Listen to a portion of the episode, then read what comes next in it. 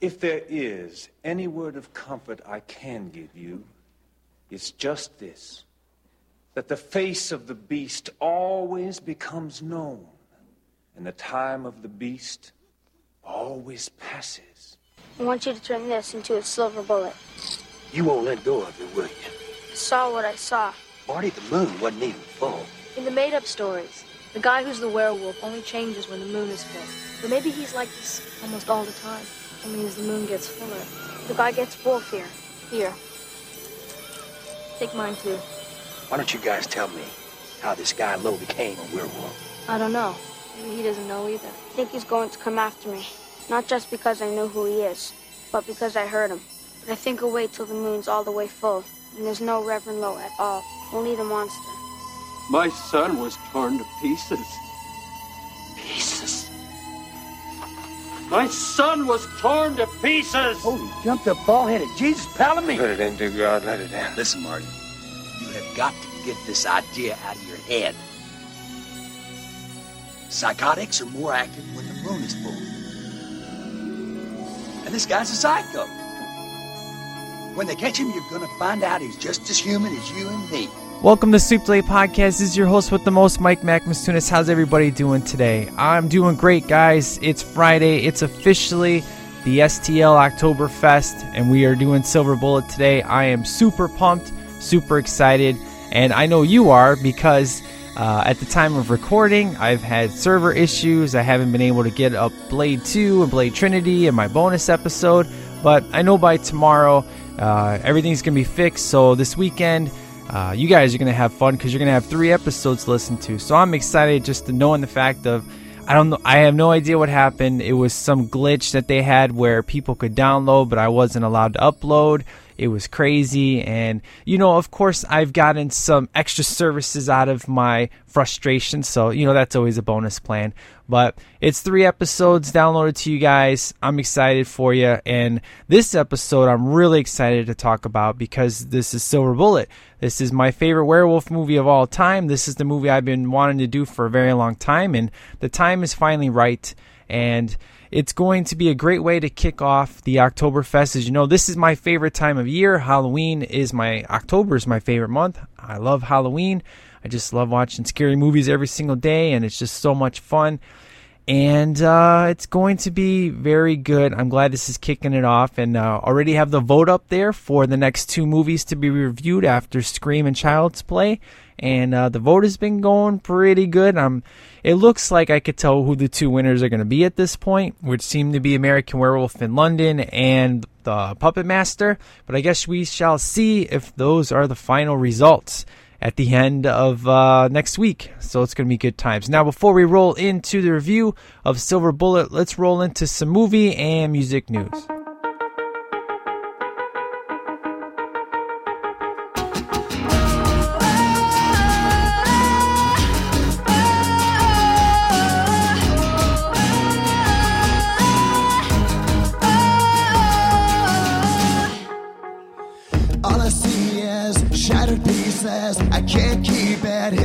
A secret. I can't look away. From all this pain in the world we made. Every day you need a bulletproof vest to save yourself from what you could never guess. Am I safe today? When I step by side in the wars we wage, our future's here and now. Here comes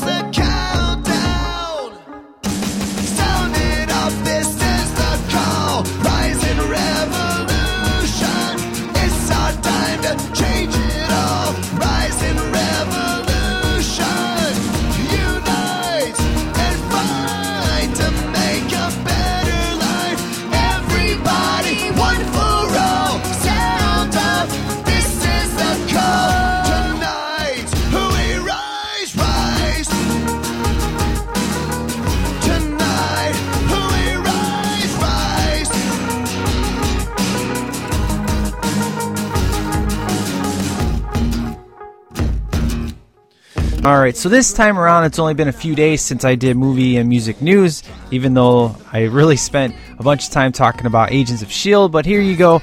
Here's some updated news for you. Uh, Lucky 7, it's a TV show. Obviously, this would be more CCP news, but that's okay. And just so you know, CCP is recording with good old Jason himself. We will be doing that on October 19th for the uh, Gone Too Soon list. I'm excited. So, mark your calendars, get your emails in. It's going to be good times. But Lucky 7, I guess it was on ABC. That sucker's been canceled after like two or th- I think it was two episodes. It was just terrible ratings. They got rid of that piece of trash. So, hopefully you were not digging that show. If you were, sorry, show's canceled. Uh, but those of you who are James Spader fans, yes, The Blacklist uh, NBC, that's the channel that it's on, currently has ordered a full season of that show. So, those of you who are watching that show or were thinking about maybe checking it out but weren't too sure, it's cool. It's officially been picked up. There you go. Now, uh, funny enough, in regards to actual movie news, uh, although Spider Man, I should say the Amazing Spider Man 2, has not officially hit theaters yet, can you believe that writers are already being booked to start penning the third and fourth movies already? It's crazy, right? Well, anyways, uh, Alex Kurtzman, Robert or Roberto Orci, and Jeff Pinkner have signed on for the Amazing Spider-Man 3, with Sony uh, basically thinking they want a release date of June 10, 2016. Well, I guess that's the scheduled date. So these guys got to get rolling, I guess. So it's going to be good times, man. And diehard fans of the franchise are hoping that one of the upcoming sequels focuses on quote unquote the death of Gwen Stacy's storyline. So, the next film is said to end with just that, but Sony isn't keen to announcing any details. So, if that is the case, and you know, that was the thing that I said uh, a few months ago with Spider Man 2.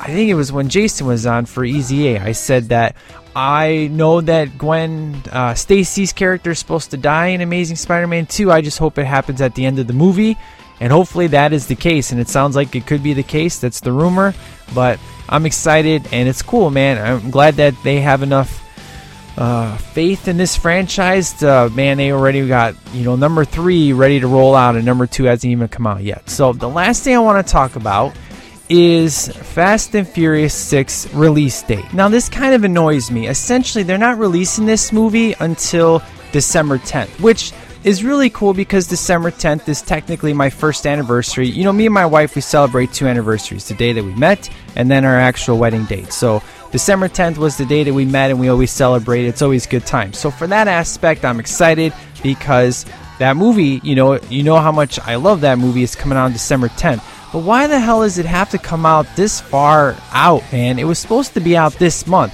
I mean, think about it. Iron Man 3 came out, and shortly after that, I think it was two weeks later, Fast and Furious 6 came out. Then Man of Steel came out later. Both Iron Man 3 and Man of Steel are already going to be out on DVD before Fast 6 ever comes out. It's stupid. It should have gone in order. I mean, Iron Man 3 is the biggest money making movie of the year, Fast 6 is number 3. But Iron Man 3 came out and Fast 6 has to wait until December to come out. Granted, you can get the digital version of it in November. It's still annoying to me. You know, I can see a movie being successful, you take your time to have it come out on Blu ray, but Iron Man 3 is the biggest movie of the year. It's not like Fast 6 was the biggest movie of the year, so why the hell do you guys have to delay it so far into the future and making it come out in December? Is ridiculous. It just annoys me. However, I am, you know, talking spoilers here if you haven't seen the movie. So, there's a particular character that dies, so spoiler alert. If you have not seen this movie and you have any attention, there's a particular character in the movie that died, and there was a picture of Michelle Rodriguez that was on the set of Fast 7, and it was a picture of the person that died in the picture with her. So, spoiler alert, here we go. The person that died in Fast and Furious 6 is Giselle. She died in that movie. Well, guess what? She's in Fast 7, so obviously we didn't see a body in Fast 6, so she's coming back in Fast 7. She's not even on the IMDb list or any list that I find of her being there, but there was a set photo with her and Michelle Rodriguez. It was good time. So it's cool, man. It kind of makes sense that, you know, getting revenge for her man's death. So I'm, I'm excited, man. It's good times. I love Giselle. So my wife loves Giselle, so she's excited. It's not officially confirmed, but that is the official picture that I saw yesterday. So let's keep our fingers crossed. It's going to be awesome. But it just annoys me, man, why they gotta wait so long for that to come out. So that is it, guys, for movie news. In regards to music news for you this week, or I should say three days later, it's kind of a ridiculous story, but evidently Sinead O'Connor is threatening to do legal action against Miley Cyrus. So essentially, here's the deal Sinead O'Connor reacted forcefully to online taunting by Miley Cyrus in the wake of her impassioned letter to the singer, I guess. So, uh, I guess there was this much discussed open letter in which she warns the young singer of, uh, you know, basically to be pimped to the music business, and Cyrus responded by mocking Sinead O'Connor's mental health issues for two years and all this and that. You know, before there was Amanda Bynes, you know, there was her, and so there's just this big legal action going. It's like Sinead O'Connor. It's not like you're very big nowadays. I mean, seriously. So I don't know. I mean, I'm sure Miley has enough.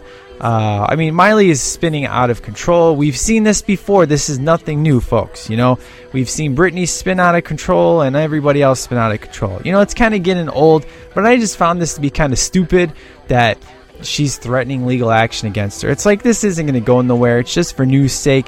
It's just kind of dumb. So I say that these two should just shut up. So on that note, let's go ahead and wrap up movie and music news and let's get into the review of Silver Bullet. I want you to turn this into a silver bullet. You want a silver bullet, huh? Nicest piece of work I ever done, I think. Ought to be pretty accurate. Oh, what you're gonna shoot a 44 bullet at anyway? Made out of silver. How about a werewolf? You know, Tammy told me she'd been hearing noises in the greenhouse. Growling noises. Father was killed that night. Listen, Marty, you have got to get this idea out of your head. Psychotics are more active when the moon is full. And this guy's a psycho. When they catch him, you're gonna find out he's just as human as you and me. I'm a little too old to be playing the Hardy Boys meet Reverend Werewolf. It came for me. I shot it in the eye. Now he's wearing an eye patch. You won't let go of it, will you? I saw what I saw. Why don't you guys tell me how this guy Lowe became a werewolf? I don't know. Maybe he doesn't know either. I think he's going to come after me. But I think I'll wait till the moon's all the way full. And there's no Reverend Lowe at all. Only the monster.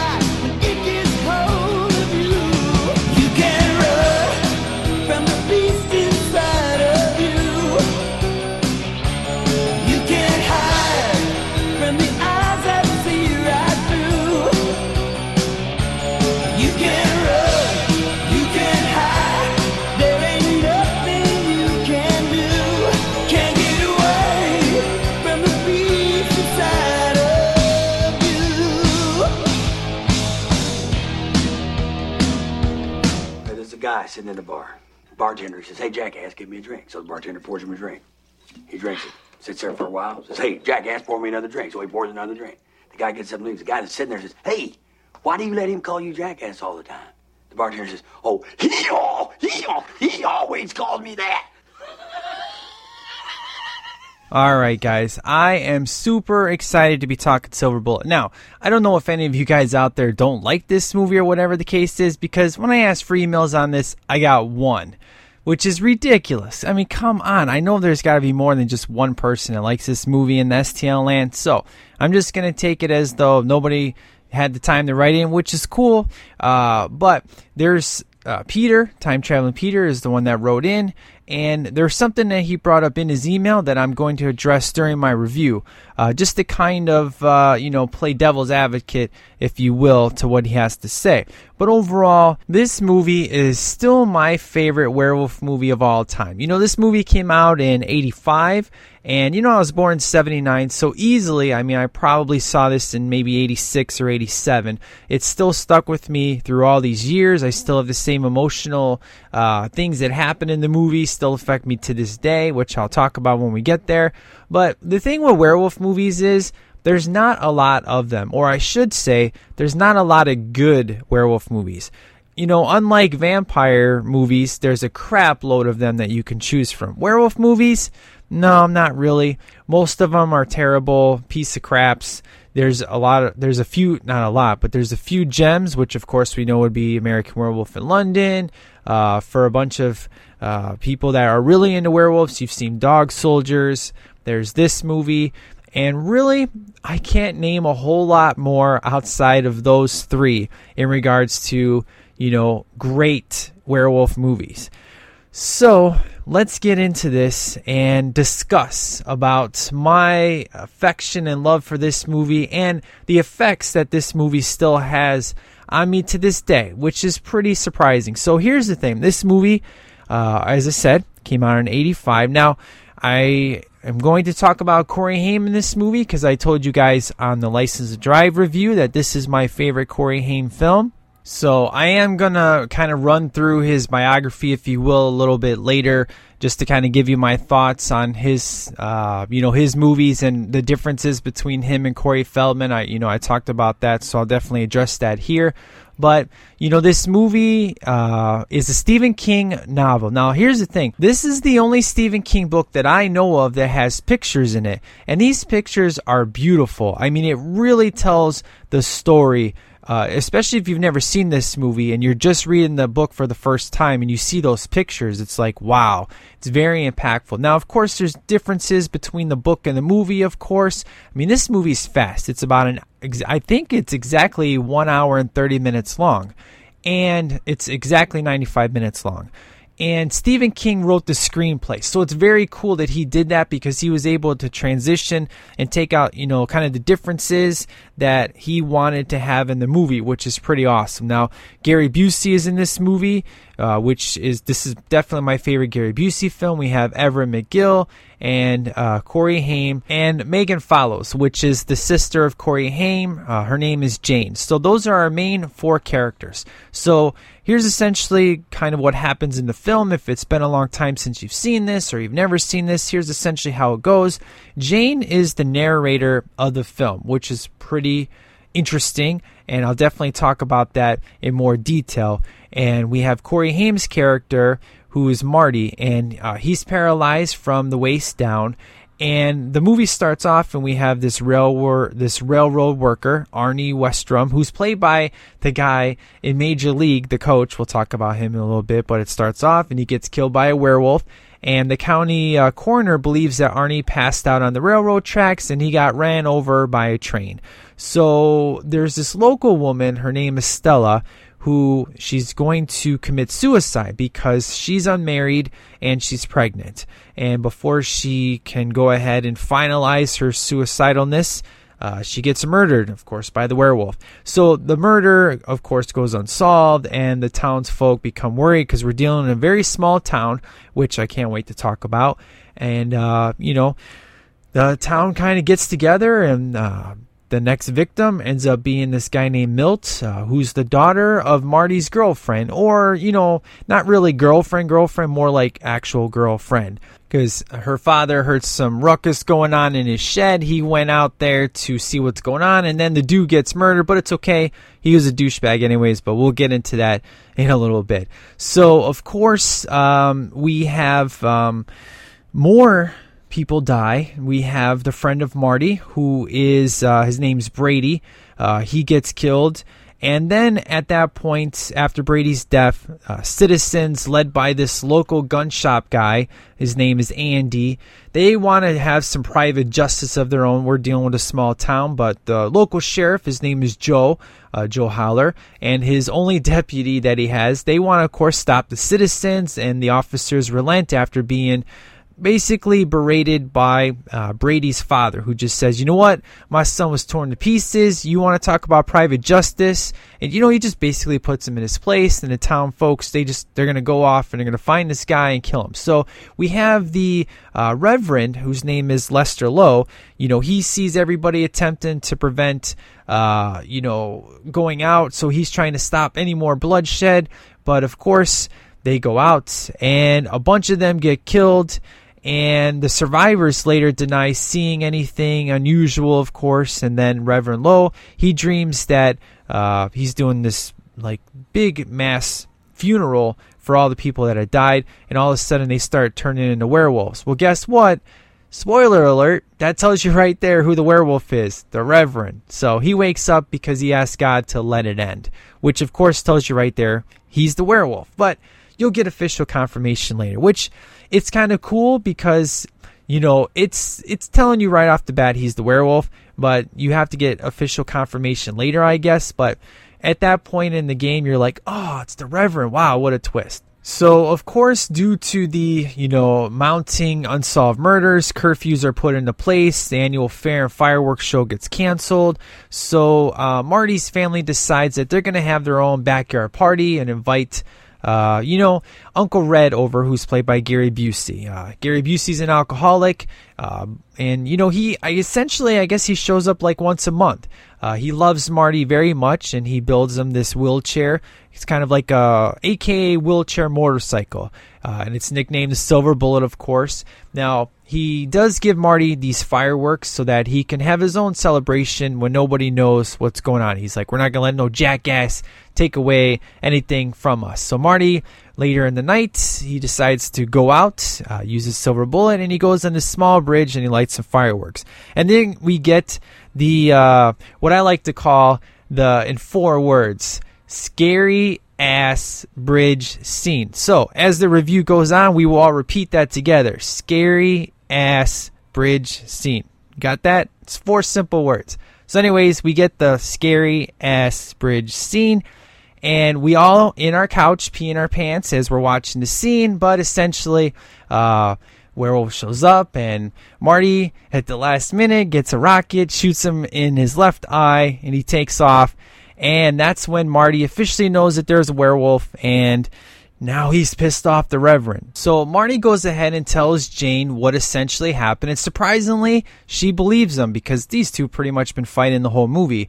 But uh, in order to not look suspicious, she does this church bottle drive because if she can go around town and look for anybody who has a newly, you know, uh, left missing left eye, it's going to tell you who the werewolf is. So she pretty much goes all around town, doesn't find anybody. She's pissed off. She goes back to the church, and that's when she finds out, lo and behold, Reverend Lowe is missing a left eye.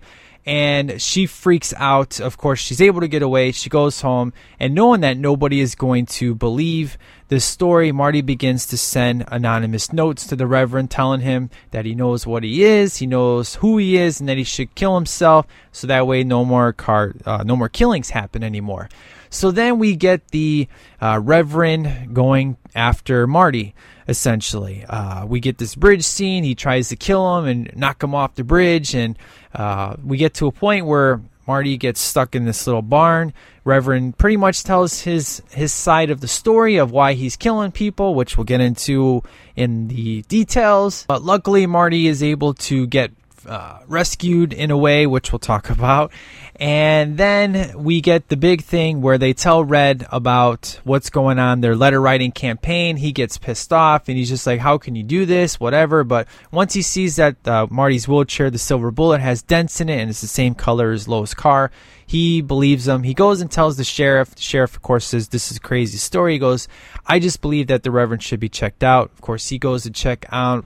Yeah, the, the sheriff goes to check out Mr. Reverend Lowe, and he turns into werewolf and he kills the sheriff. So basically, at this point, we get to the end of the movie where they decide the only way to stop them is to make a silver bullet because at this point, the Reverend's going to do nothing but kill him. You know, so they on Halloween they have set up to where the parents are taken away. We'll talk about that in a little bit, and we have the big showdown between Marty uh, Jane and Uncle Red against the werewolf, and they win, and the movie ends with an actual happy ending, which we never get. So, man, that's pretty much it in a nutshell. We'll talk about the details. So, let's get into this. All right, so let's get into this. Now, here's the thing with this film as I go through it. Now, I know a lot of you out there are probably going to say, you know, American Werewolf in London is the best werewolf movie of all time. And you know, I'm not going to sit here and say that Silver Bullet is is the greatest werewolf movie of all time. I'm just going to explain to you why it's my favorite of all time. So, let's get into it. So, the movie has this amazing score. As with Halloween, uh, which Halloween is um, just f- uh, my favorite horror movie of all time, and part of it is because of how simple it is, and the music, and the sc- just the overall score is just mind blowingly awesome, and it's so simple. Same as this score. This kind of starts off with this kind of happy score, and just immediately shifts tones to have this real creepy vibe, and we get the voiceover of Jane just kind of giving you the highlight. And I like the fact of we see spring 1976, kind of like with Halloween. It's built in a time capsule just by giving you the date in the you know the date and the year. It's in its own little thing, so that way. You know, you don't have to set it in present day and then it doesn't work. But because it's set in spring of 76, it makes it more effective and makes it work. So we get our first victim, which is the uh, Arnie, and he's actually the coach from Major League.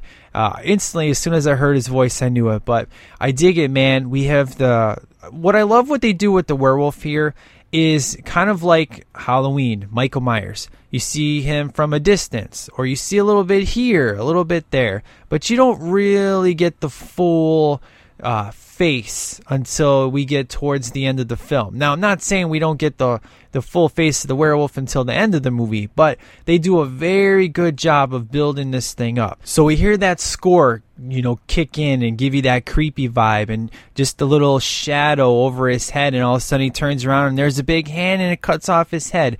Now, of course, by today's standards, it would look a lot better, but for when this movie was filmed, which the movie was filmed, as I said, in 1985, this worked. It looked, it pretty much kind of looked like uh, the guy uh, that was actually playing him. And you see his body laying on one side and head on the other, you know. Now, for those of you guys who want to know, you know, what it's like where I live, it's this movie. This small town that you see in this film is exactly how the buildings look, how the trees look. It's basically, this is my town, man, exactly what I moved to and it kind of gives you that creepy vibe, you know.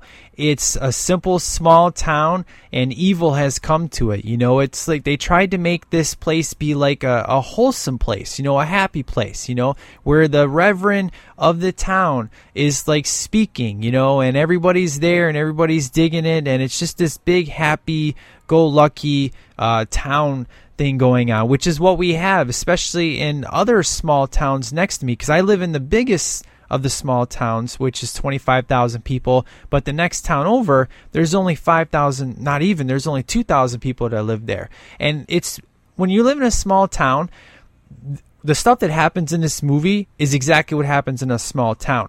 Everybody knows everybody's business, and everybody uh, I'm not going to say they're going to take the law in their own hands, but the crap that happens in this movie would so happen in a small town. If people were getting murdered, they would so override the police, it's not even funny. They get out their guns because we got farmers out here. You know, they don't mess around, man. They all got their shotguns and everything, you know. So it this whole town is probably another reason why now as an adult and you knowing the fact that I moved to the place like this just kind of creeps me out a little bit, but is also another reason why it's so impactful for me today. Now, let's talk about uh, the introduction of our boy, Corey Haim Marty. Now, this movie is obviously before License to Drive. And the reason I said this is my favorite Corey Haim film is, man, he really kills it in this movie. He has the right amount of heart. He has the right amount of, uh, especially his fear, man. When there's certain scenes we're going to talk about, his just his performance is just he murders it. it. Is so good. Uh, you know, immediately, you know, he's just hanging out with his buddy and he's kind of trying to be a you know boys are going to be boys messing with the snake. But his sister comes around and immediately if he's thinking yeah it'd be fun to play a joke on her. But when the joke happens he immediately feels so sorry and he feels so regretful. And you know, you know that he loves his sister, you know, and of course she's upset because she's the older sister and has the burden of feeling like, you know, I have to take care of my brother, you know, who's crippled, you know. Of course, uh, I'm not in that position, but I know people who are, you know, and it's hard not to have that sort of, uh, you know, feeling of like, you know, th- I can't really relate to you because I always have to take care of you. You know, it's like we can't have fun together kind of thing, you know, and that's kind of immediately the relationship you kind of see with these two. But Marty has a great heart, and you get that immediately when you watch this. Corey Haim does a phenomenal job of just showing you how much of a likable character and how much of a good heart this guy has. Where he'll just go into Jane's room and just say, Look, I'm so sorry what happened. It was an honest mistake. You know, here's my money to pay and get you to replace the pantyhose that got ripped, you know, and, and then she just apologizes to him like, Hey, sorry that I was so rude to you about the truth with Uncle Red, you know, getting divorced and everything like that, you know. So I just I really love their relationship. I like her vo- her voiceover because number one, having a narrative over the story is pre- it kind of reminds me of Burn Notice, if you will. But of course, this came out before Burn Notice, but kind of tells you that hey, she might make it through this movie, you know? But we don't really, in horror movies, get a narrative over the story, you know? And this is something that's pretty original, I would say, in my opinion. Maybe I'm missing a movie that did it first, but not a lot of movies do this, and I really dig it. So, and I'm not talking Iron Man 3, I'm talking horror movies here.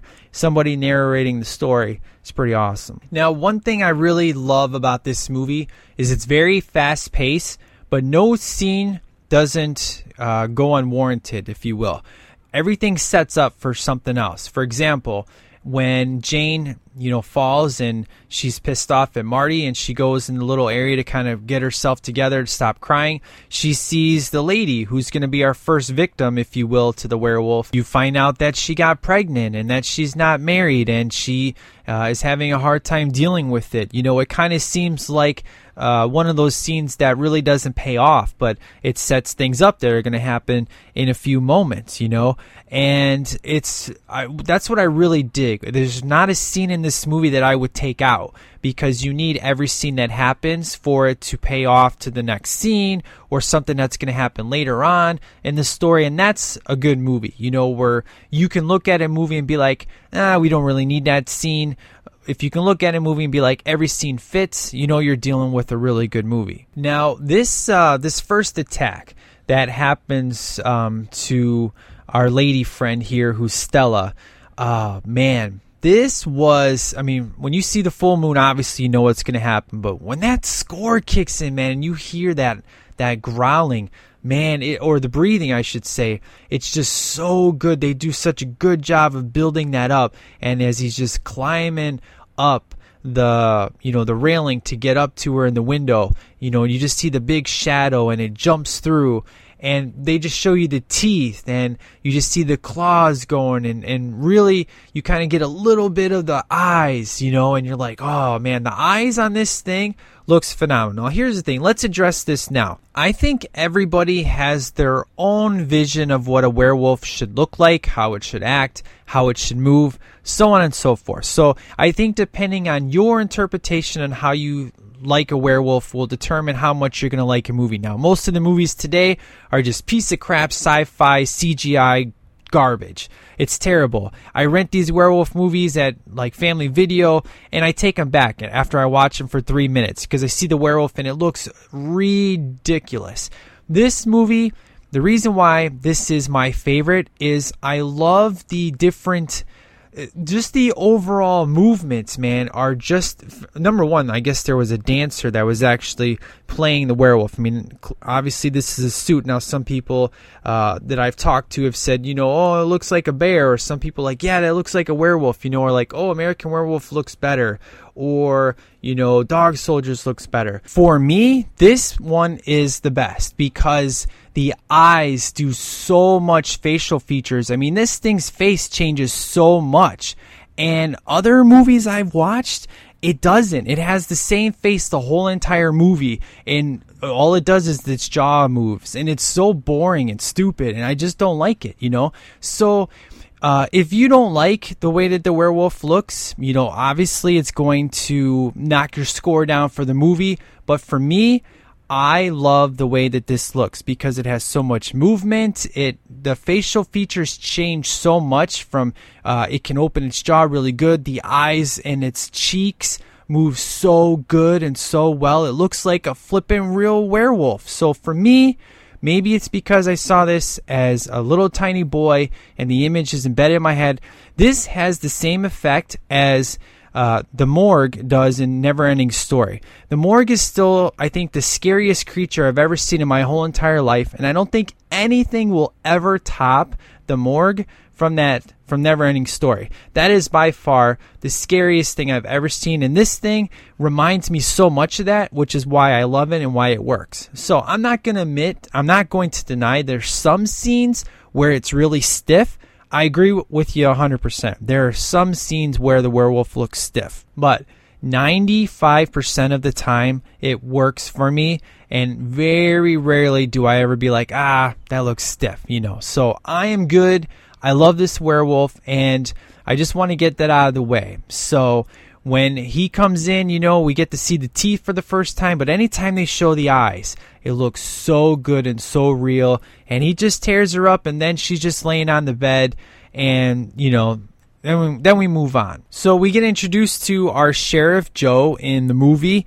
And, you know, he's definitely a good guy. I mean, you can kind of get that. And he's trying to deal with a lot. And we have the one deputy. And then we get introduced to, you know, our small town that we're going to deal with. How, you know, everybody's talking about paying taxes. But we get, you know, Andy, who's our main douchebag of the movie, you know, who is essentially going to create the vigilante group that we're going to get later on in the film. Uh, you know, my town luckily doesn't have a jerk off like this, but if you're watching Under the Dome, which is actually a Stephen King uh, book, it's kind of funny. They have a similar guy who's running the town who acts just like this gun shop owner. But, you know, I dig it though. You know, everybody in a restaurant like this would know everybody's business about who's paying taxes and who's not paying taxes and stuff like that. This is the crap that people deal with in a small town. So this all is, if any of this doesn't seem like it's true, it would totally happen because I've actually witnessed stuff like this happen in my small town. Now uh, we have uh, Corey Haim's girlfriend, if you will, uh, kind of the introduction to the guy that's going to get slaughtered in the barn. You know, she has this southern accent and she seems okay. I mean, she's definitely, I'd say, the weakest actor, of course, in this movie, you know, as most child actors are. But Corey Haim is just leaps and bounds acting wise above this girl. But who knows if she ever went ahead and acted anything else. Uh, I'm not saying like I dislike this girl, but you know everything was like you know I just saw her, you know, and just the way she looks when she says it, it she just seems like she's trying really hard to act. But her little scene that she has in Marty definitely builds up his character and just shows you how sweet and how brave he is. And her little kiss on the cheek is cute. And of course, it sets up our next victim, which is her father Milt, who's just a just abusive drunk.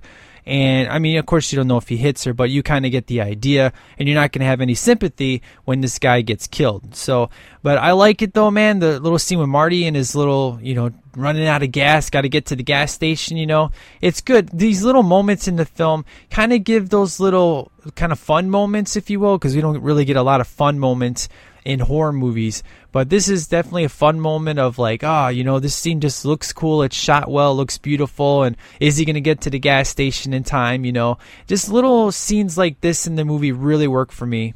And when we get introduced to Uncle Red, Gary Busey. Now, Gary Busey uh, is a, obviously awesome. He's not new to STL. We talked about him in Point Break, and I mentioned how this is my favorite of his roles. He's more like the DC Cab uh, guy that he played in this movie, but he's really cool. I mean, he's obviously a guy who is uh, dealing with drinking, but he you can totally tell that he loves Marty, and it's kind of the son that he never had. And I really dig this guy because he really struggles. You know, the like the one scene where Brady dies and he's in the church debating if he should drink or not, you know, and you kind of get to the end of the film and he's not really drinking anymore. So this guy definitely goes through some character development, which is cool. But I've always liked Gary Busey. I mean, of course, he's gotten crazier as the years have gone on, but this has always been my favorite movie because he's a guy that has a good heart who just has a lot of problems and he's trying to figure out how to deal with them. And you and you get all that in just a short amount of time that we get to see this guy on screen. And of course, who doesn't love that jackass joke? That one's funny. Most of you are like, nah, it's a terrible joke, but I always dig it. It's always funny. And I even like the argument between him and his sister, you know, when Marty's got to go to bed and she's just like, you know, you come in and out of his life, you know, and he's like, you know, you need to quit looking at Marty like he's just a liability. There's more to him than just having to put him in a wheelchair every day. You know, it's just a really good argument, uh, brother and sister argument, but it definitely uh, plays value to uh, the parents aren't in this movie very much, but they work for the little scenes that they're in. And this line, this actual scene pays off towards the end of the film when she's actually getting along with Red and gives him a kiss and says goodbye, you know, when uh, they're getting ready for the big ending. And he's like, you know, me and her are a lot like you guys, you know, and, and you get that because of the argument you had earlier in the film. Like I said, every scene pays off in this film. And I dig that. It definitely shows you, you know, just like Jane and Marty's relationship is kind of bitter at first and then gets better as the movie goes on, you know. So, like I said, I really dig pretty much every single scene in this movie. Uh, there's, I think there's one that I don't, which we'll talk about in a little bit. Now, uh, the uh, second attack, which is uh, Mr. Uh, Milt going inside of his uh, shed, uh, man, good scene. Good scene. I love the eyes. Like I said, uh, you know, just the creep factor. You know, this guy obviously has a lot of light in this little tiny shed. But when that scene, man, I, every time I'm expecting just to see the eyes, and when the scene hits, it still freaks me out. It's excellent. And then the werewolf starts to shake the shed, brings him in, and he gets stabbed in the stomach and he gets tore apart. So again, you don't really care about this guy getting killed. It's kind of you're kind of cool with it. He kind of deserved it, but uh, it's just you know it's just a very good. Uh, very good scary scene. I definitely dig it. Now, here's the thing I will say about this movie. To this day, I have never, never watched this movie in the daytime. It's only been at nighttime. I've done that purposefully because I've always thought to myself that this movie, I think, only works if you watch it in the dark. I don't know why. Maybe it's I've always had that mindset as a kid and I've just always stuck with it. I have no idea if it would lose any effect if I watch it in the daytime, but I just have this rule. When I watch Silver Bullet, which is usually once a year, I have to watch it in the dark. That's just the way I do it. Now, uh, the the scene coming up, uh, you, which of course shows you, you know, the curfew kicking in and all the people uh, going inside. You know, I really dig that. It's definitely a, a, something that would happen in a small town, but it's a nice little touch. The way that they film it, the way the coloring looks, uh, I really dig it. But the Brady scene, you know, where uh, Marty's supposed to go home and Brady's just wants to fly his kite, and he Marty looks at Brady and kind of has that look in his eye of like, I have a feeling I'm not going to see him again, but I don't know, you know, and I really like how they do that. And my oldest daughter uh, watched this movie with me. Uh, she's, I think this is like her fourth time watching. She really loves this movie, but you know, I always ask her, I'm like, hey, you know, are you, are you going to open your eyes? Because anytime the werewolf's on screen, she's got to close her eyes. But one thing she asked me, she goes, why is it when Brady gets killed, why don't they show the body? And I said, don't you think it's more scary if in your mind you imagine what his body looks like versus if they actually show it to you? And she goes, yeah. Like, well, that's why. I'm like, the movies that I grew up with, like Halloween and stuff, where yes, there's some scenes that they show you that are somebody's being killed. And there's other scenes where you have to imagine it being done. You know, like in Halloween, he they don't show you every single kill that Michael Myers does, you know? And the movies nowadays, they got to show you everything. You know, it's like you are not allowed to use your imagination anymore with today's cinema, which is why I think horror movies nowadays they suck because they got to show you everything. We got to gross you out. We got to show you the best special effects and stuff. And that's, you know, uh, you can't do that, man. You got to leave the imagination to us, you know. And yes, our generation has changed, and yes, we want to, you know, we're so fast and we want things done now and all this and that. But when people want to go to a horror movie, they want to be scared. And when you're just showing them everything, uh, people aren't going to dig it, man, you know? And I love how they tease you a little bit. You know, when the father comes in and starts talking about his son being torn to pieces, and they show that picture for like a half a second, just teasing you of what it possibly could look like. It's good stuff, and those are the things I really enjoy, especially in horror movies that you really don't get to see anymore today. Now, the funeral scene with Brady, uh, you know, I talked about before where Uncle Red, you know, he had the flask and he decided to put it away. I really like the conversation in the car, you know, where Marty just kind of says, hey, I, you know, it could be a werewolf, you know, and Uncle Red's like, yeah, what if it's a werewolf, you know, and then of course his uh, adult uh, responsibilities kick in. He's like, nah, you know, he's trying to tell him there's no such thing, you know, and then when he drops him off, he's just like, watch out for the werewolf, you know. It's a good scene. Uh, I really dig it. It's funny, but it's also Marty already knowing that something's not right, and the kid intuition kicks in of like, man, forget that crap. It could be a werewolf. You know, it's just the way things are. And I like how Marty is just, you know, he's just a good kid, man. And he already knows what's up before anybody else does. Now, of course, the fog scene is done very well. It's very creepy. You know, all the guys decide they want to do, uh, you know, private justice. And you have Reverend Lowe trying to stop everybody. And they decide to go out and you gotta love the guy stepping in the bear trap, man. It's kind of setting the scene up of just like, oh man, this is not gonna be good. And uh, there's a funny moment where the old guy is just like, I'm not scared, you know. And then people start getting off by the werewolf, man. The music's great, the growling's great. Uh, great special effects. I dig it. It's just a super fun scene, very creepy, very scary. I dig it. It's good stuff. Now, the uh, scene after this, of course, is what you think is a real funeral, but everybody starts to have all these real funny looks on their faces and just kind of real uh, nasty, dirty looks to the Reverend. So you know something's kind of off in the scene, but eventually you'll find out it's a dream and you get the reveal that he's really the werewolf.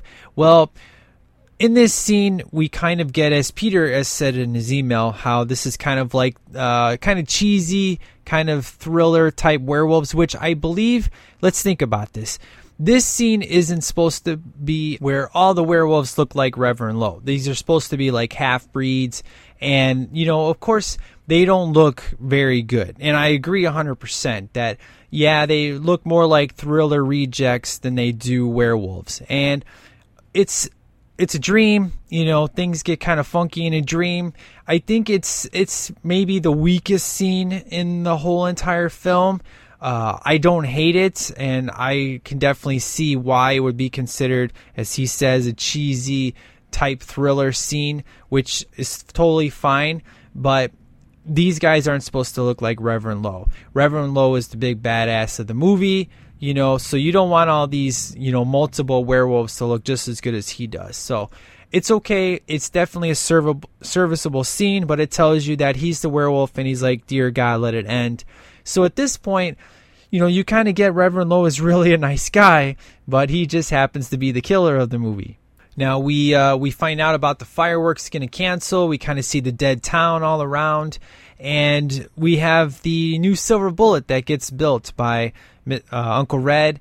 And I love the scene where Marty goes out for a test drive and he's like, you know, uh, it's a very fun scene. You know, one of the scenes I was talking about earlier was just like this movie has a few fun scenes where it kind of feels like you're watching a different movie. You know, this guy in a wheelchair gets this really cool wheelchair that's all motorized and it, you, it for a second there kind of forget that you're watching a werewolf movie. It's just one of those, the music is very happy and he looks like he's having a lot of fun. It's shot very well, so you can't tell it's a stunt guy in there. It's just a very good, fun scene, and I love the look on his face when he's like, you know, I built that for you because I love you, and he just smiles and kind of puts his head down, just like, you know, yeah, I love you too. You know, it, that's what I'm talking about. Corey Haim just kills it. He doesn't do a performance like this in any other movie as well as he does in this one. He just is able to convey a lot of different uh, feelings through his face that he doesn't really do a whole lot in other movies that I've watched him in. But overall, just a really good, fun scene. Uncle Red gives them the fireworks and uh, talking about saving the rocket for last, which was just good times. And then we get to everybody say the four words together. Ready? One, two, three. Scary ass bridge scene. Okay. No doubt about it. This is not only the best scene of the movie, not only is it the scariest scene of the movie, but this is the most effective scene of the movie because still to this day, last night, I still had the willies, still had the chills watching this scene. Uh, he gets to the bridge, you know, you had some happy music beforehand, but it gets real quiet, and you see the water and just the reflection of the werewolf, and you're just like, oh man and then he just does a little creeping and the music just starts to get starts to build. And then you see his eyes the shot of his eyes with the reflection of the firework. Man that is a beautiful shot. Oh my gosh it's so good. And then he's slowly creeping up. And then uh, when you get him finally walking and you kind of get like a psycho uh, psycho theme playing you know you know in the background but it's done a little bit differently. And just the look on his face and uh, trying to light the fire you know trying to get the rocket just lit on time and oh man it's so good. And then when the werewolf gets the rocket in his eye just the way his face looks it's just oh man it's done fantastic. It's very effective. It still freaks me out. I've seen this movie like 50 times and every single time it still has the same effect. And Corey Haim, his his face is so amazing. How scared he is driving home and curling up in the corner makes me just as scared and puts me immediately in that scene.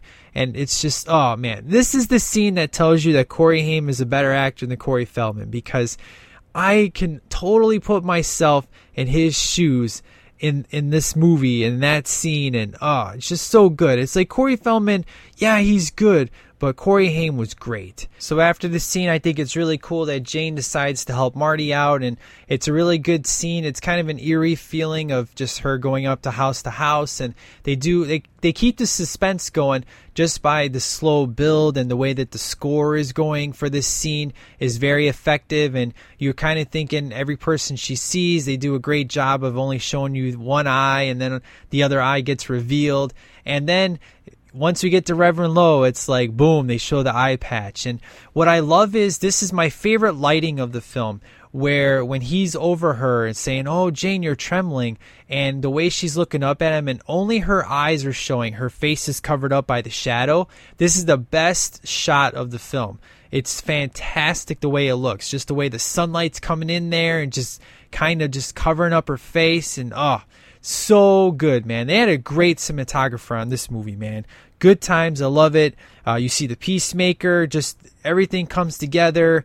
And then we get uh, the scene that it works for me, but is the only scene that I can call out as it would never happen.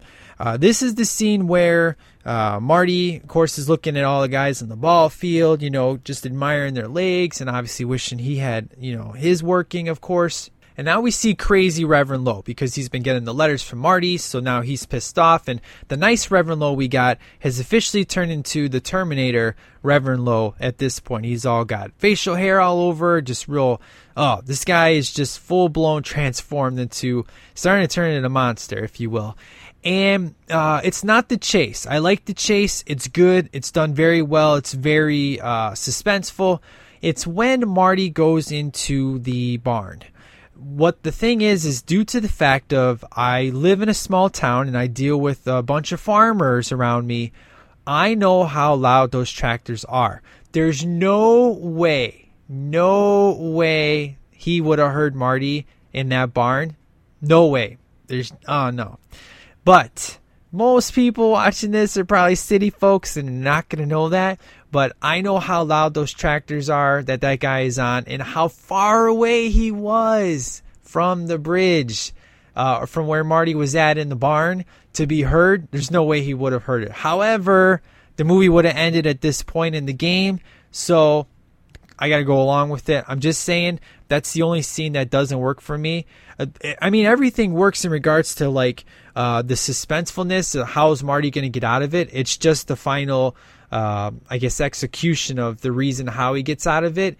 That's the thing that doesn't work for me. Everything else does. You know, Reverend Lowe just saying, I'm doing it for God. You know, I got to murder people for God. You know, as we all know, crazy people out there killing people always say they got to do it for God, which we know is just ridiculous. But that's his motivation, and uh, I do like his transformation though, man. He looks just very crazy. I love his his voice, Marty. You know, he's got that real deep, crazy voice. And uh, yeah, outside of that, the only thing that blows it for me is Mr. Fetterman. Obviously, hearing him. So, unless uh, Mr. Fetterman is Superman, there's no way he would have heard Marty. But moving on, it's the only issue I have. Now, the death of the sheriff was uh, pretty cool as well. It's where we get our transformation scene. You know, this is where uh, we have Red telling the sheriff what's up. He's like, "This is a crazy story. You expect me to believe it?" He's like, "I just expect you to check out Reverend Lowe. That can be arranged." And we get a nighttime suspenseful scene and he goes in the garage and Reverend Lowe does his transformation. Now, is this the greatest transformation scene? No. In fact, the best is at the very end when he, uh, when they obviously play in reverse and he's going back into a human. This is good. I, give this transformation scene about a, maybe a seven. I mean, obviously the ones in the funeral, those ones were kind of lame. This one is good, but it's not fantastic. I mean, definitely American Werewolf in uh, London has the greatest transformation scene. I don't deny that, and hands down.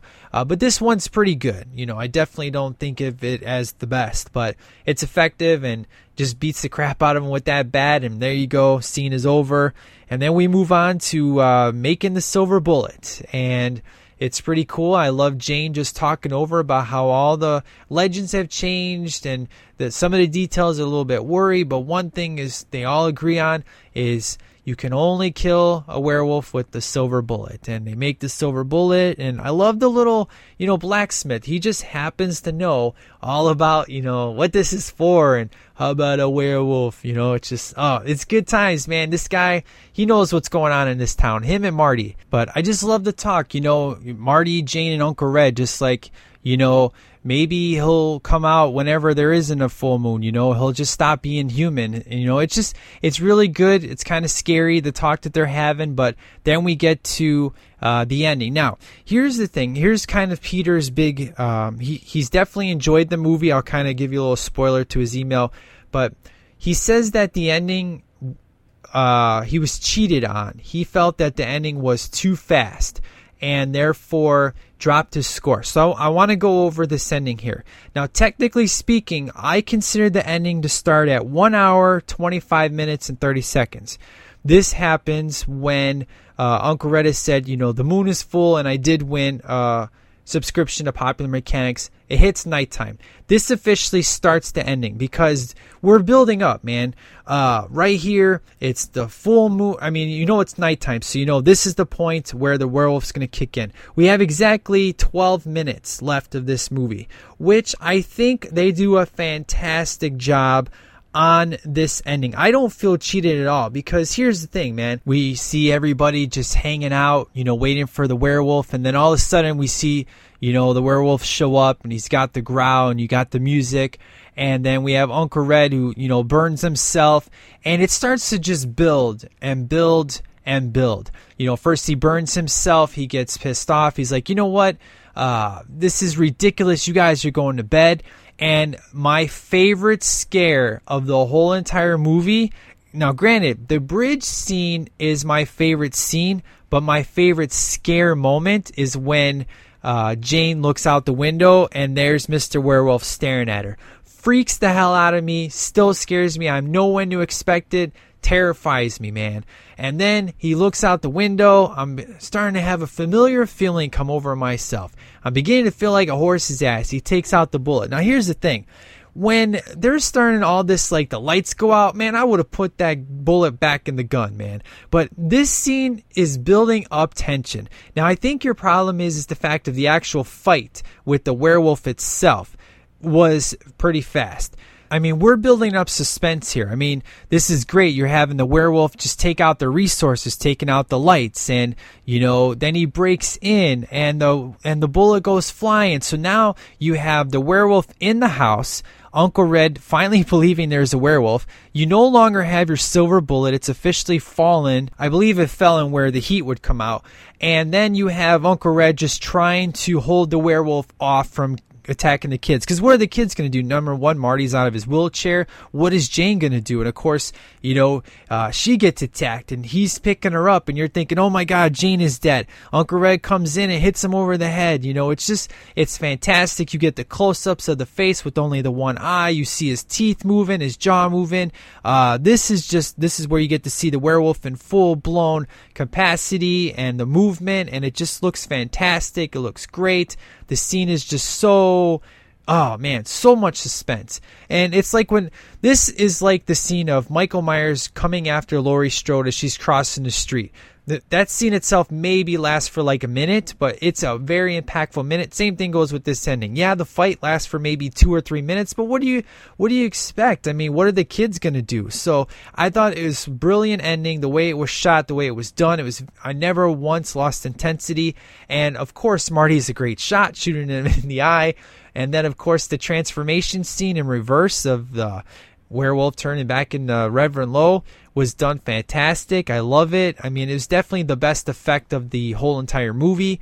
And of course, he has to come back for one final scare, as they say uh, in the Scream movies. I think the most impressive thing about this movie is the way that it ends. Because how many horror movies actually uh, end on a happy ending. Usually there's got to be some sort of, you know, he comes back at the very end or they open their eyes or whatever. You know, you got to get the one last scare and then you get the credits. But this one, the werewolf is dead and you have Marty and Jane that just make a joke and everybody's fine and the fact of you know i love you jane and you know then you have the you know i love you too and it's just it's great it's a good uh, ending and they're both together and uncle red obviously knows everything's true and it's kind of what's going to happen in the aftermath you kind of got to think about that but i've never seen a werewolf movie end like this let alone most horror movies they nine times out of ten have a crazy ending to them that's not happy. This one actually ends on a happy note. So, is this the greatest werewolf movie of all time? That's obviously your opinion. I mean, that's the whole purpose, right? This is an opinion-based podcast. I'm not straight. I'm not stating fact or anything. This is just my thoughts. But this is my favorite. Uh, is it the best? I don't know. You know, I don't think I've seen every werewolf movie out there. Uh, I'm sure most people will say American Werewolf in London is their favorite, and that's awesome. I'm sh- I can't wait to revisit it. But this has always been my favorite because this is a kid fighting a werewolf. When you watch this as a kid, you become Marty. So this is like if you were if this was happening to you, it's like the kid saves the day. Most of these movies, it's always the adult that has to fight the big bad. In this movie, it's the kid that gets to be the hero. So, because of the fact I watched this movie as a kid, and it's had so much impact on me because it's still so scary, and I definitely put myself in Marty's shoes. It has so much uh, emotional value to it, so much fun factor to it with the fun scenes, so much scare fest, and the gore is pretty it's not as hardcore. Uh, there's some scenes you got to use your imagination on, and may, it looks worse in your mind than what they could have showed you on screen. And the score is fantastic. It's just for me, this is a five star movie. Yes, I have the the issue with the barn where you know obviously uh, Marty shouldn't have been hurt, but I overlooked that because from beginning to end, this thing is strong. This movie is fast, 95 minutes, and you are done. Uh, now, Five stars, yeah. Uh, Is this movie perfect? I mean, of course it has its flaws. I mean, Halloween has a crap load of flaws, but I still love that movie. I still gave that one five stars. It's my favorite horror movie of all time. But looking at the way that this movie was made, the people we had in it, the storyline, Ste- Stephen King just man, it's just I can't say enough good things about this movie. It still impacts me to this day as much as it does when I was a kid. And that is a damn good movie. So, 5 stars all the way. This will always be my favorite werewolf movie always. It may not be the best, but it will always be my favorite. So that is what I have to say about Silver Bullet. So let's hear what the STL Nation has to say.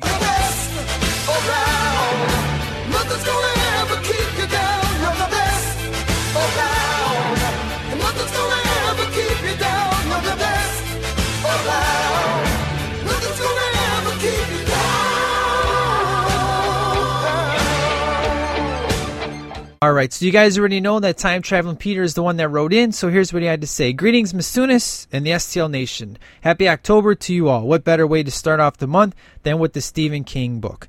Written by the man himself and directed by first time director David Addis, uh, who would later go on to direct many episodes of a lot of the TV shows that we've all seen. I must admit, this was the first time I've seen this movie. Yes, it's true. I was a little more obsessed with the other big hits from 1985 that also had a character named Marty in it. But back to Silver Bullet. I obviously knew Gary Busey, who played the Uncle Red, was a drunk, uh, a young Corey Haim riding the coolest motorized wheelchair and scooters, and the other character I knew very well was Everett McGill, who played Reverend Lowe. I know him best on Twin Peaks. Silver Bullet opens up near railroad tracks where a worker gets decapitated within minutes of the beginning. The music was so eerie and the killings were so gruesome. To me, the practical effects are usually the scariest because it takes me back to Evil Dead. I like the story between Jane and Marty. There was definitely some character developments, which is true. I appreciate that this movie wasn't just about the scares, which there were quite a few jump scares, and sometimes I'd choose one, I'd close one eye. But most importantly, there was an actual story. So far, I agree 100% with everything you're saying, sir. In a small town, people are disappearing. A kid disappears, and his father goes crazy for justice. And you don't get the ordinary family here. You have a brother in a wheelchair, the sister who's second fiddle to her crippled brother, and a drunken uncle who's obviously had issues with his sister Nan, the kid's mother. The story of the Reverend was particularly good. I was fooled during the church scene when he admitted that he had no words to make things better, nothing to say to ease their pain. It wasn't until we see his nightmare of people changing into werewolf is when I kind of figured it out, which you're supposed to. So, you know, there's definitely nothing wrong with you figuring out there. That's when you're really supposed to. Some of the scenes of the actual werewolves were cheesy. Some of the scenes of the actual werewolf was cheesy even even for its time, but I read that they didn't even have the whole costume when they started filming. I'm glad they didn't try to show too much otherwise I think the overexposure would take away from the mystery and scariness of the werewolf, which is true. Uh, yes, they only had part of the costume at certain points, but you know, just like I said before with Halloween, the effectiveness is showing bits and pieces here and there. So when you finally get the full effect, it definitely has built up in your, you know, it's built up to the point to where it works. So uh, Mike, uh, a great example is the fireworks scene. Mike, you warned me, and let me tell you, I actually pulled my blanket closer to my face when, as they say, stuff got real. The build up was crazy. You got Marty on the motorized silver bullet speeding through the darkness with this fun 80s music, and you're like, yeah, buddy, fireworks. You know, we're having some fun and bobbing our heads. All of a sudden, the music completely stops. Marty lets off fireworks. He's having a good time, and then the music uh, freakingly changes to some crazy old school slasher music while it's showing the point of view of the werewolf looking at Marty. Then you start thinking, no, this kid is in a freaking wheelchair, you monster. Uh, as the werewolf approaches him and gets closer and closer, you get that famous Hitchcock sound, the one from Psycho during the shower scene. It was so intense. And the look on Marty's face, and you don't know what he's going to do. Uh, and he shoots him straight in the eye with the firecracker. I loved it. The cuts back and forth between the two had you expecting the worst, but of course I knew nothing would happen to him since he's one of the main characters. Now, some of the werewolf transformations was okay. It kind of reminded me of Michael Jackson's Thriller video when he was a werewolf. The one thing I didn't like was the ending. All right, so here we go. I felt cheated that it was like it was a little anticlimactic. It was over pretty quick and didn't give me a chance to really fear for the lives of the kids and their uncle. Maybe if Marty wasn't in a wheelchair, they could have actually left the living room. I thought it was pretty good, not bad at all. Overall, I'd give it 3.5 stars for the story and the acting. They're still above average. If it weren't for the short ending, it would have been higher. Until the next movie, Peter the Time Traveler. Now, the whole effect of this movie is because Marty is in a wheelchair. I don't think this movie would have worked if he wasn't in a wheelchair. It would have just, I don't know, it would have lost so much suspense. So I have no problem with the fact if they're only in one room. It's the only thing that makes sense is for them to be in the one room. And I don't know, man. I didn't feel anticlimactic at all. Like I said, this ending goes on for about 12, I think about 10 minutes, 10 to 11 minutes, this thing went on. And it was building up suspense the whole time. And yeah, the fight itself, but, you know, what were you going to do? Have Marty stand up and start fighting the werewolf? I mean, I thought it was perfect. It couldn't have been any longer than what it was. So hopefully, sir, some of the things I said help change your mind. But if it doesn't, then, you know, I'm, I'm glad at least you liked it enough to check it out and hopefully you watch it again and maybe you'll feel a little bit differently about the ending. So, uh, before I close up and move into music spotlight, I just want to go over real quick in regards to the Corey Haim, Corey Feldman, uh, you know, filmology, if you will. You know, with Corey Haim, there's going to be some movies that hopefully will be on here um, in the in the future. You know, he some of these movies I haven't seen, like Secret of Admirer. He was in that movie, which I had seen. Uh, Lucas is obviously probably in most people's eyes his best movie. I've only seen half of it. I did like it, but unfortunately, I never was able to finish it. Of course, we talked The Lost Boys and License to Drive. Dream a Little Dream is definitely a, a fun movie, but I don't think his acting chops were. Uh, it wasn't full blown like it could have been because it was definitely a Corey Feldman movie. You know, Fast Getaway is definitely a fun movie. I definitely dig. Blown Away, I told you, is absolutely terrible. Don't ever go anywhere near that. Fast Getaway 2 was direct to video. I never watched it. He ended up being in Dream Little Dream 2, which I had taped and I never watched, so I have no idea if that movie's any good. National Lampoon's Last Resort was another direct to video. So, really, uh, the last big movie he had was Blown Away, and then everything else pretty much went direct to video. I'm not going to go through every single one of these, but overall, I mean, I would say in most people's eyes, probably his best movie is going to be either uh, Lucas, Lost Boys, License to Drive, and maybe Dream a Little Dream. You know, I don't think there's going to be a lot of people out there that say Silver Bullet is his best, but it's just for me you know, he had so much because he's limited with his legs. He couldn't walk. He had to do so much with his face and the way he reacted and stuff. And he, I don't think he told one single joke in this whole entire movie, you know. And Corey Feldman, he's definitely, uh, I don't know, especially if he's been in more movies than uh, than Corey. Corey Haim here, but oh yeah, he has. This guy has been in a crap load of movies he's just more uh, he's definitely more of a fun guy. I, I think i love him in friday the 13th man. He was definitely awesome in there. You know, of course he's in gremlins. I i think that corey haim had better acting chops but corey feldman picked funner roles if that makes sense. So overall good times. Um Maybe we'll get more into their filmology as the episodes go on. But this episode is already longer than the actual movie itself, so we're going to have to wrap this up. So let's roll in to the music spotlight. Here comes the ready not. Here comes the boys from the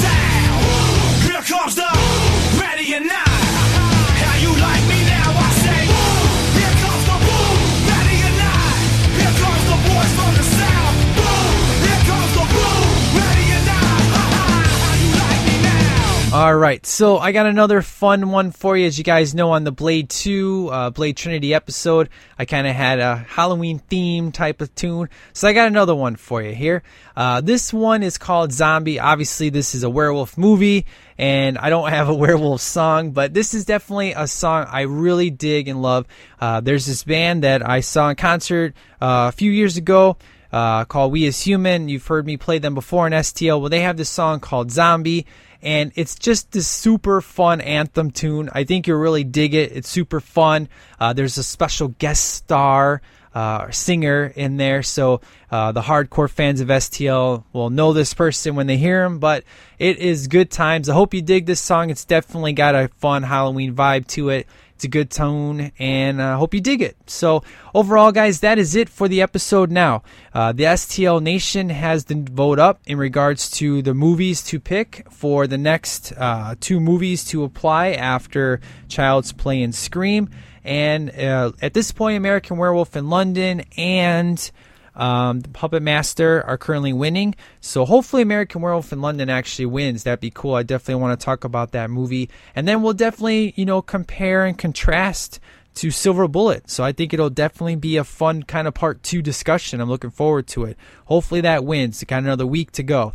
The next movie that we're going to be doing for the STL Oktoberfest will be Scream. I can't wait to talk about this movie. It's going to be fun. It's been a long time coming. I will touch upon the rest of the series, but I'm not going to go in too much depth. But this is the movie that reinvented the horror genre. It's going to be good times. And uh, I'm definitely excited to talk about my, uh, you know, where this fits in my list because there's a difference between a favorite list and a great, you know, and the best list. And I had uh, this movie on a particular list I had sent in on a podcast. I'll talk about that more on the Scream episode. So please send in your emails for Scream. I want to hear what you guys have to say. So don't forget that's stlpodcast at gmail.com or sweepdelaypodcast at yahoo.com. And in the meantime, after you get done listening to this, if you want to hear my boy Jason tear it up on uh, Rob Zombie's Halloween 1 and 2 over at Flicks, it's an old school episode. But man, I had a blast at work the other day just listening to him tear that movie to pieces. So good, man. So I highly recommend you go check out for Oktoberfest, go check out Flicks. They got some movies up over there. Jameson's just on the newest episode. So go check out Flicks Podcast and uh, go back in the old days and check out the review of Halloween one and two, and then his review of uh, Rob Zombie one and two. And man, it's it's an amazing, fun episode. So go check that out. And uh, yeah, I will catch you guys next week. I'll be doing Scream either Tuesday or Friday. So get your emails in quick. Because we got a lot of movies to burn through the rest of the month, so I can't wait. So after Scream will be Child's Play, and then after Child's Play will be the next two movies that win the vote. It's going to be a super fun month. I can't wait. So I hope you guys have enjoyed this episode and you guys have a good one. Take care. Masunis out.